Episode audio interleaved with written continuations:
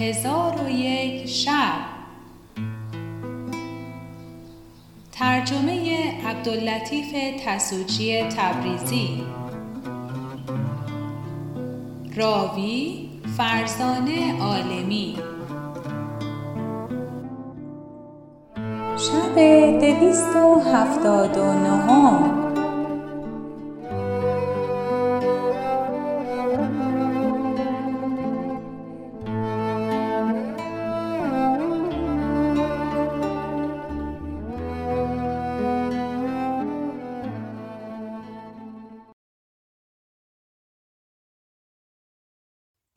شب دویست و هفتاد و نهم برآمد گفت ای ملک جوانبخت اسحاق موسلی می‌گوید پس از آن دخترک به حاضر آوردن تعام بفرمود و در مجلس گونه گونه ریاهین و میوه ها بود. تعام حاضر آورده فرو چیدند. آنگاه دخترک شراب بخواست. قدهی از شراب بنوشید و قدهی دیگر به من بداد. گفت اکنون هنگام حدیث گفتن است. پس من او را مشغول کردم و حکایت های طرفه گفتم و اشعار نقص بخواندم.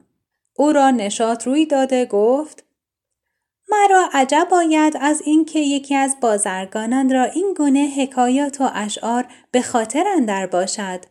این حکایت ها احادیث ملوک است.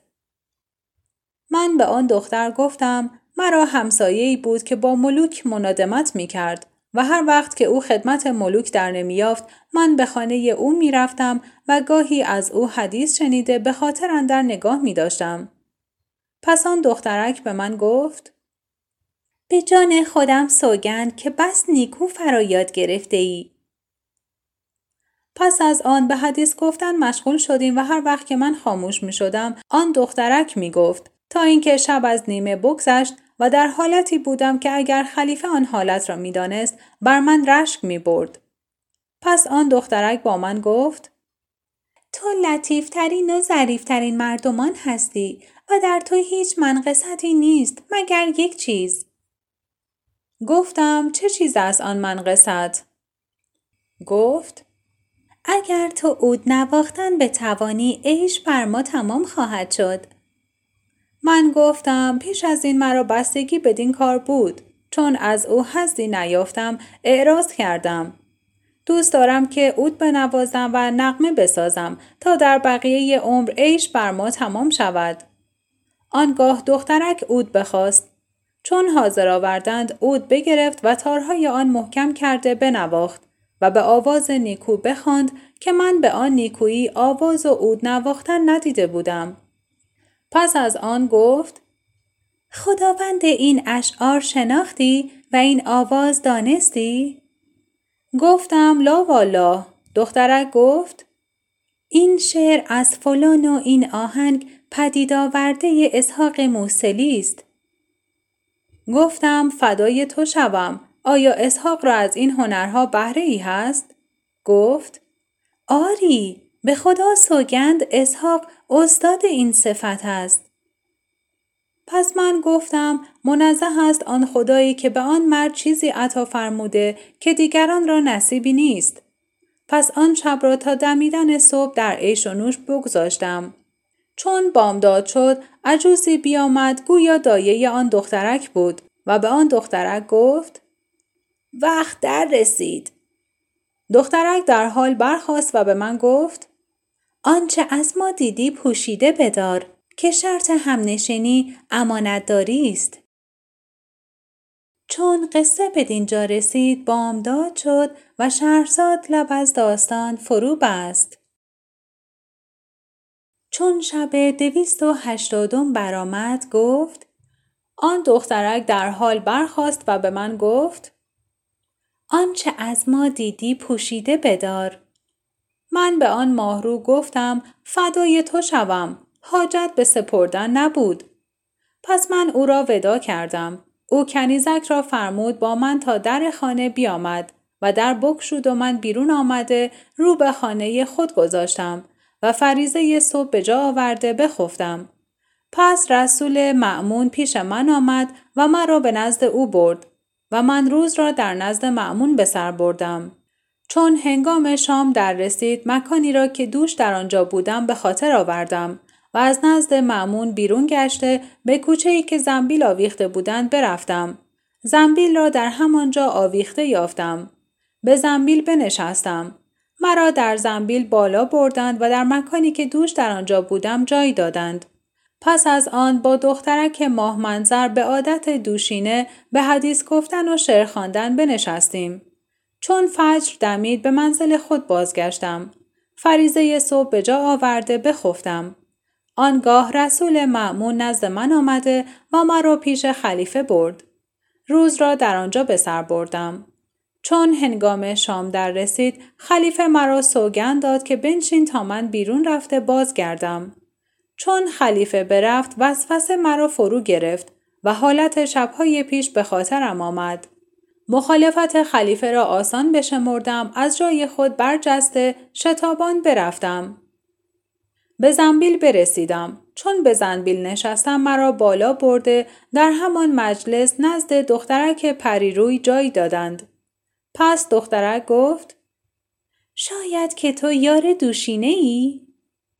گفتم آری والله دوستدار شما هستم. گفت مگر خانه ما را دارالاقامه قرار داده ای؟ گفتم فدای تو شوم حق زیافت سه روز است. هرگاه پس از این بدین مکان بازگردم خون من به شما حلال است.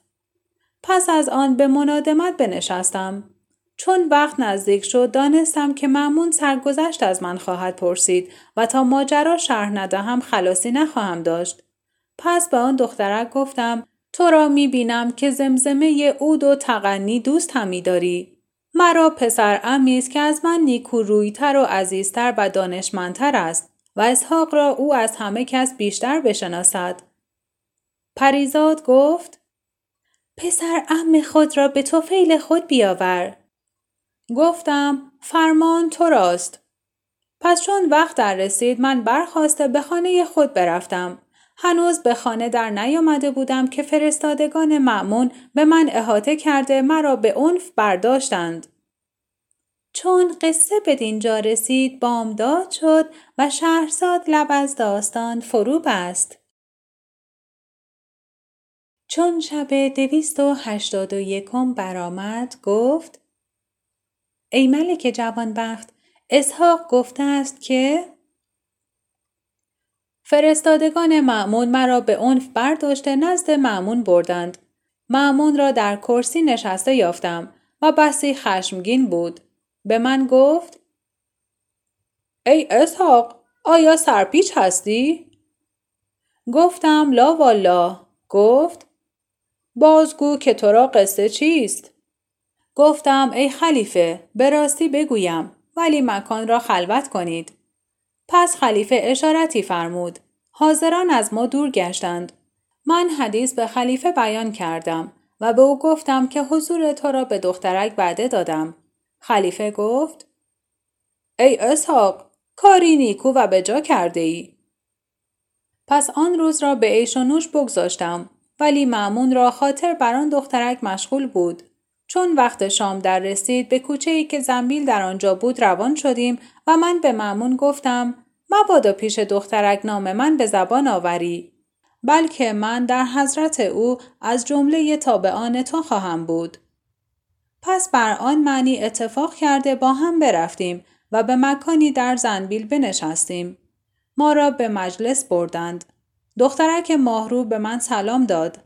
چون معمون او را بدید از خوبی او شگفت بماند و از نیکوییش به حیرت اندر شد و با او به حدیث گفتن و شعر خواندن مشغول شدند. پس از آن نبید حاضر آوردند. باده بنوشیدیم ولی دخترک چشم به معمون دوخته بر او مسرور بود و معمون نیز چشم بر جمال دخترک داشت. پس از آن دخترک اود گرفته راهی بزد و بخواند و پس از آن اشارت به معمون کرده به من گفت پسر ام تو را نیز مشغل بازرگانی است؟ گفتم آری او نیز بازرگان است. گفت بسیار به همدیگر شبیه هستید. پس چون معمون سه رتل از شراب در کشید او را طرب و نشاط روی داد و بانگ بر من زد که یا اسحاق گفتم لبیک ایوه الخلیفه گفت به همین راه بخوان. چون دخترک دانست که او خلیفه است به قرفه دیگری داخل شد. آنگاه خلیفه به من گفت ببین که خداوند این خانه کیست.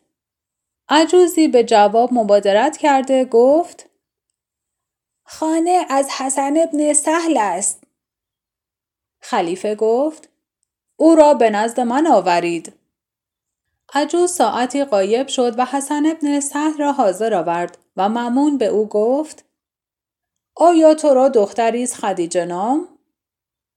گفت آری خلیفه فرمود شوهری دارد یا نه؟ حسن گفت لا والله خلیفه فرمود من او را خواستگاری هم می کنم. حسن گفت او از کنیزکان خلیفه است. خلیفه گفت او را به سی هزار دینار مهر تزویج کردم و در بامداد همین شب بدره های زر پیش تو آورند. چون زرها به ستانی دختر را شب به سوی ما بفرست. حسن گفت سمعا و طاعتا پس از آن ما از خانه بیرون شدیم. خلیفه به من گفت ای اسحاق این قصه با کس حدیث مکن. من آن ماجرا را پوشیده همی داشتم تا اینکه معمون درگذشت و از برای هیچ کس مثل آن چهار شب که با خدیجه گذرانیدم نگذشته بود و مثل آن چهار روز که با معمون نشستم با کس ننشسته بودم. به خدا سوگند در میان مردان مانند معمون کس ندیدم و در میان زنان چون خدیجه زنی را مشاهده نکردم. والله اعلم. حکایت زبال و خاتون و از جمله حکایت ها این است که در موسم حج مردمان در تواف بودند و از بسیاری طایفان در توافگاه جای سر سوزنی خالی نبود. ناگاه کسی را دیدند که به پرده های کعبه درآویخته از دل خالص همی گوید که ای پروردگار از تو سوال می کنم که آن زن از شوهر خشم گیرد تا بار دیگر با او جمع آیم. راوی می گوید چون حاجیان این سخن بشنیدند او را گرفته پس از آنکه گوشمال دادند نزد امیر حاجش آوردند و به او گفتند ایها امیر این مرد را در مکان مقدس یافتیم که چنین و چنان می گفت. امیر حاج به کشتن او بفرمود. آن مرد گفت ایها امیر به رسول الله سوگندت همی دهم که نخست قصه و حدیث مرا بنیوش. پس از آن با من هرچه خواهی بکن. امیر حاج گفت حدیث خود بگو. گفت ایها امیر من مردیم زبال که از مسالخ گوسپندان و سایر جاها کسافت و زباله جمع آورده به مزرعه همی برم. اتفاقا روزی از روزها من با خر زباله بار کرده می رفتم. مردمان را دیدم که گریزان هستند. چون به من برسیدن یکی از ایشان به من گفت داخل این کوچه شو تا کشته نگردی. من گفتم مردم از بحر چه گریزانند؟ گفتند زن یکی از بزرگان همی آید و خادمان او مردمان را از راه دور می سازند. همه کس را می‌زنند و از هیچ کس باک ندارند. پس من سر خر بازگردانیده به کوچه داخل شدم. چون قصه به دینجا رسید بامداد شد و شهرزاد لب از داستان فرو بست.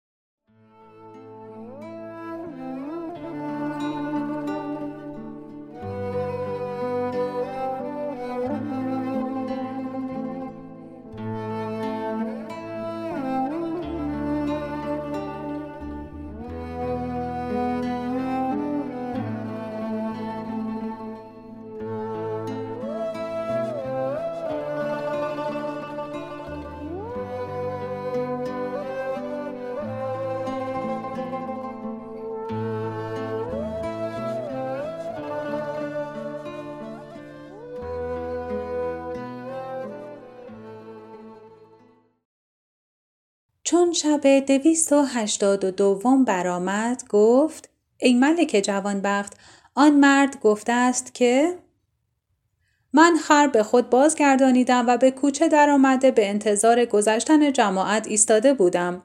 دیدم که خادمان هر یک چوبی در دست دارند و سی تن از زنان با ایشان همی روند و در میان زنان زنی بود ماهروی قامت و نیکو شمایل و بدانسان بود که شاعر گفته سیب و گل و سیم دارد آن دلبر من.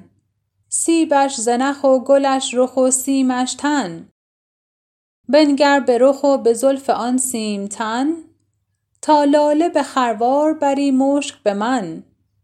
پس زن ماهروی به سر کوچه ای که من در آنجا ایستاده بودم برسید و به چپ و راست نگاه کرده خاج سرایی را بخواست و به او سرگوشی سخنی گفت و خاج سرای به سوی من آمده مرا بگرفت. مردم چون این حالت بدیدند بگریختند و خاج سرایان درازگوش من بگرفتند و مرا با رسنی بسته میکشیدند و من نمی‌دانستم که از بحر چیست که مرا هم می‌کشند. و مردمان بر اثر ما روان بودند و فریاد برآورده می‌گفتند که این مردی است زبال و پریشان حال از بحر چه او را با رسن بسته اید و به خاج سرایان می‌گفتند بدین بیچاره رحمت آورید که خدا به شما رحمت آورد و او را از این بند رها کنید و خدا را خوشنود سازید و من با خود می گفتم این خاج سرایان مرا نگرفتند مگر به سبب اینکه رایحه افن از من و از بار من به مشام خاتون رسیده و از آن رایحه رنجیده است و شاید خاتون آبستن بوده و از این رایحه ناخوش ضرری بدو رسیده. القرز من سر تسلیم پیش داشتم و با حراس تمام از پی ایشان می‌رفتم تا اینکه به در بزرگی رسیدند و به خانه داخل گشته مرا نیز به خانه اندر بردند. خانه ای دیدم بس عالی که نمی‌دانم او را چگونه صفت کنم و فرشها به آن خانه گسترده بودند که صفت آنها نیارم گفت.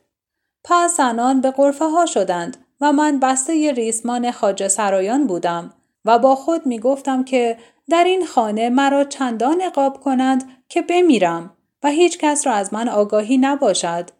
آنگاه خاجگان مرا به گرمابه نظیف که در آن خانه بود درآوردند و من به گرمابه اندر بودم که سه تن از کنیزکان درآمدند و در پهلوی من بنشستند و به من گفتند این کهنه ها از بر خود دور کن. من آن کهنه ها را برکندم. یکی از ایشان سر من می شست و یکی پای من پاک می کرد و یکی تن من همی شست تا اینکه کار به انجام رسانیدند و بقچه ای از جامعه حریر پیش آورده مرا به پوشیدن آنها امر کردند. گفتم به خدا سوگند من نمی‌دانم که اینها را چگونه بپوشم. آنها پیش آمدند و به من بپوشانیدند و بر من همی خندیدند. پس از آن شیشه ای از گلاب آورده مرا به گلاب معطر ساختند و مرا به قرفه غیر از آن قرفه بردند. به خدا سوگند نمی‌دانم که آن خانه را با آنچه که در آن خانه بود چگونه وصف کنم. چون به خانه داخل شدم زنی دیدم آفتاب روی که به تختی برنشسته. چون قصه به دینجا رسید بامداد شد و شهرزاد لب از داستان فرو بست. چون شب دویست و هشتاد و سوم برآمد گفت ای ملک جوانبخت آن مرد گفته است که چون داخل خانه شدم زنی دیدم آفتاب روی که بر تختی نشسته و کنیزکان در پیش روی او ایستاده بودند. چون مرا دید بر پای خواست و مرا به پیش خود خواند. چون پیش رفتم جواز نشستن داده در پهلوی او بنشستم و کنیزکان را به آوردن تعام فرمان داد. کنیزکان ماعده از همه گونه تعامها حاضر آوردند که من هرگز نام آن تعامها نشناختم و صفت آنها را هم نمی‌دانم. پس من به قدر کفایت تعام خوردم. چون ماعده برداشتند و دست بشستم در حال همه گونه میوه های گوناگون بیاوردند. به قدر کفایت از آنها نیز بخوردم. آنگاه کنیزکان را فرمود که شراب حاضر آورند. ایشان های گوناگون حاضر آوردند و عود و انبر به مجمر انداختند. کنیزکی جوان برخواسته باده به ما می پیمود و نقمه های نشاتانگیز همی سرود تا اینکه من مست شدم و آن خاتون نشسته بود ولی مرا گمان این بود که خواب همی بینم پس از آن به کنیزکان اشارت کرد که در یکی از قرفه ها خوابگاه بگسترند کنیزکان خوابگاه بگستردند آنگاه خاتون برخواسته دست مرا بگرفت و بدان قرفه برده و تا بامداد در آغوش یکدیگر بخفتیم و هر وقت که او را به سینه می کشیدم رایحه مشک مرا فرو می گرفت و مرا گمان این بود که در بهشت هستم. چون بامداد شد مکان من بپرسید. گفتم در فلان محلت است. آنگاه مرا به بیرون آمدن از خانه امر کرد دستارچه که ترازهای زرین و سیمین داشت به من بداد. چیزی به گوشه دستارچه بسته بود. به من گفت با اینها به گرما برو.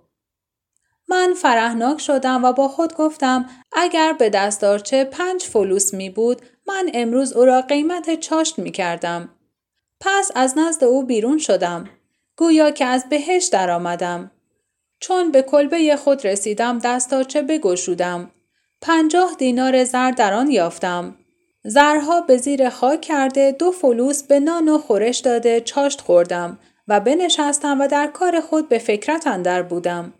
چون هنگام عصر شد دیدم کنیزکی بیامد و به من گفت خاتون تو را همی خواهد. من با او برفتم تا به در خانه برسیدم.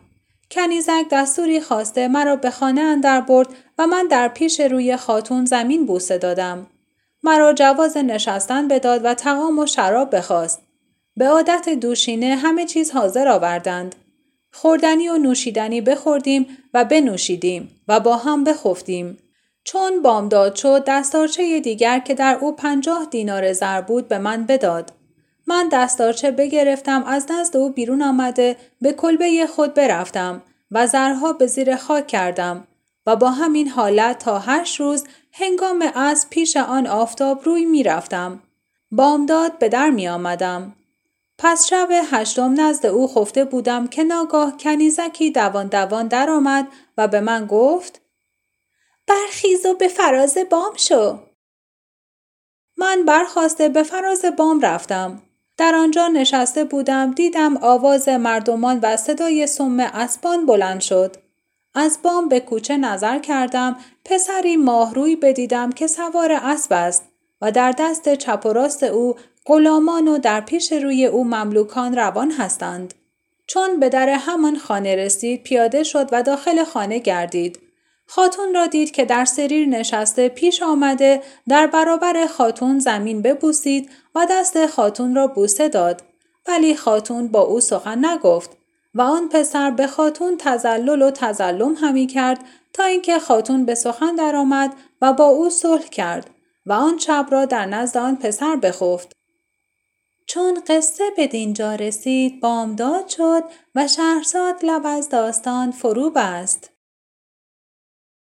چون شب دویست و هشتاد و چهارم برآمد گفت آن زن آفتاب روی با شوهر خود صلح کرده آن شب را با هم بخفتند چون روز برآمد غلامان و خادمان به در خانه بیامدند آن پسر قمر منظر سوار گشته برفت و دخترک پری پیکر پیش من آمد و به من گفت این پسر را دیدی؟ گفتم آری دیدم. گفت او شوهر من است و آنچه میانه من و او گذشته با تو حکایت کنم و آن این است که اتفاقا روزی من و او نشسته بودیم ناگاه او از پهلوی من برخواسته بیرون رفت و دیرگاهی از من قایب شد.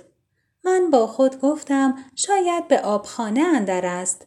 پس برخواستم و به سوی آبخانه رفته او را نیافتم و از آنجا به سوی مسبخ رفته او را جویان شدم. کنیزکی او را به من بنمود. دیدم با یکی از کنیزکان مطبخ درآمیخته. پس چون او را در آن حالت دیدم سوگند بزرگ یاد کردم که با کسیفترین و پسترین مردان درآمیزم و در آن روز که خاج سرایان تو را بگرفتن چهار روز بود که من در طلب کسی می گشتم که کسیفترین و پسترین مردان باشد. چون تو را از همه کس کسیفتر و پستر یافتم ناچار تو را اختیار کردم و آنچه شدنی بود شد و اکنون من از سوگند خود خلاص شدم. دیگر مرا به تو حاجتی نیست. از پی کار خیش رو. هر وقت که شوهر من با مطبخیان بخوابد من نیز تو را به همخوابگی اختیار کنم. من چون این سخن بشنیدم بگریستم و گفته شاعر بخواندم. از در خیشم مران که نه طریق وفاست. در همه ملکی قریب در همه شهری گداست. پس از آن ناچار از نزد او بیرون آمدم و چهارصد دینار زر در آن هشت روز اندوخته بودم. پس من آن زرها صرف کرده بدین مکان شریف آمدم و از خدا همی خواهم که شوهر آن ماهرو بار دیگر به سوی کنیزک مطبخی بازگردد شاید من نیز بار دیگر با آن پریزا جمع آیم چون امیرحاج قصه آن مرد بشنید او را رها کرد و با حاضران گفت شما نیز در حق او از خدا درخواست کنید که او معذور است. حکایت محمد جواهر فروش و دختر یحیای برمکی و از جمله حکایت های طرفه این است که خلیفه هارون و رشید را شبی از شبها بیخوابی به سر افتاد. وزیرش جعفر برمکی را بخواست و به او گفت بس تنگ دل هستم و قصد من این است که در کوچه های بغداد بگردم و کارهای مردم را نظاره کنم به شرط آنکه جامعه بازرگانان بپوشیم تا اینکه کس ما را نشناسد وزیر گفت سامعا و طاعتا پس برخواست و جامعه های خلافت برکند و جامعه بازرگانان بپوشید و با جعفر و مسرور سیاف از مکانی به مکانی هم می رفتند تا اینکه به دجله برسیدند. شیخی به زورق اندر نشسته دیدند. به سوی آن شیخ رفته سلامش دادند و به او گفتند ای شیخ خواهیم که ما را از فضل و احسان خود در این زورق بنشانی تا در دجله تفرج کنیم و این یک دینار موز را بگیری. چون قصه به دینجا رسید بامداد شد و شهرزاد لب از داستان فرو بست